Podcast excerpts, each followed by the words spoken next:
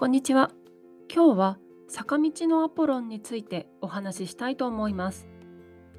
坂道のアポロンは児玉由紀さんによって書かれた音楽をテーマにした漫画です。2007年から2012年まで月刊フラワーズで連載されていました。漫画は全部で9巻あります。この漫画の舞台は少し昔の1966年主人公の西見薫という男の子が長崎県の高校に転校するところから始まります。彼は小学生の時からピアノを弾いていてとても上手ですがクラシックしか弾いたことがありませんでした。しかし彼が転校した長崎県の高校で川淵仙太郎という少し悪い男の子と出会います。仙太郎はジャズドラムを弾く男の子で仙太郎と出会ったことで薫はジャズの魅力を知っていくというお話です。この漫画もちろん漫画なんですが音が聞こえてくるようなそんな漫画です。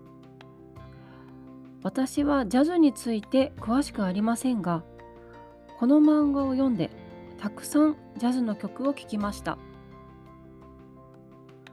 このシーンはどんな曲が流れているんだろうと思いついつい探してしまうような漫画です。坂道のアポロンは音楽漫画ですがもちろん高校生の青春友情も描かれています。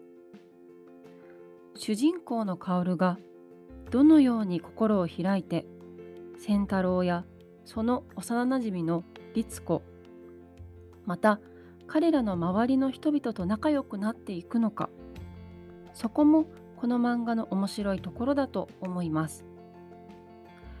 坂道のアポロンはいろんな国で翻訳されています。また、アニメや実写映画もあります。私は漫画の文化祭のシーンがとても好きなんですが、アニメ版のシーンもとてもいいので、ぜひ見てほしいです。では、今日は青春ジャズ漫画坂道のアポロンについてお話ししました。最後まで聞いてくださりありがとうございました。また次回お会いしましょう。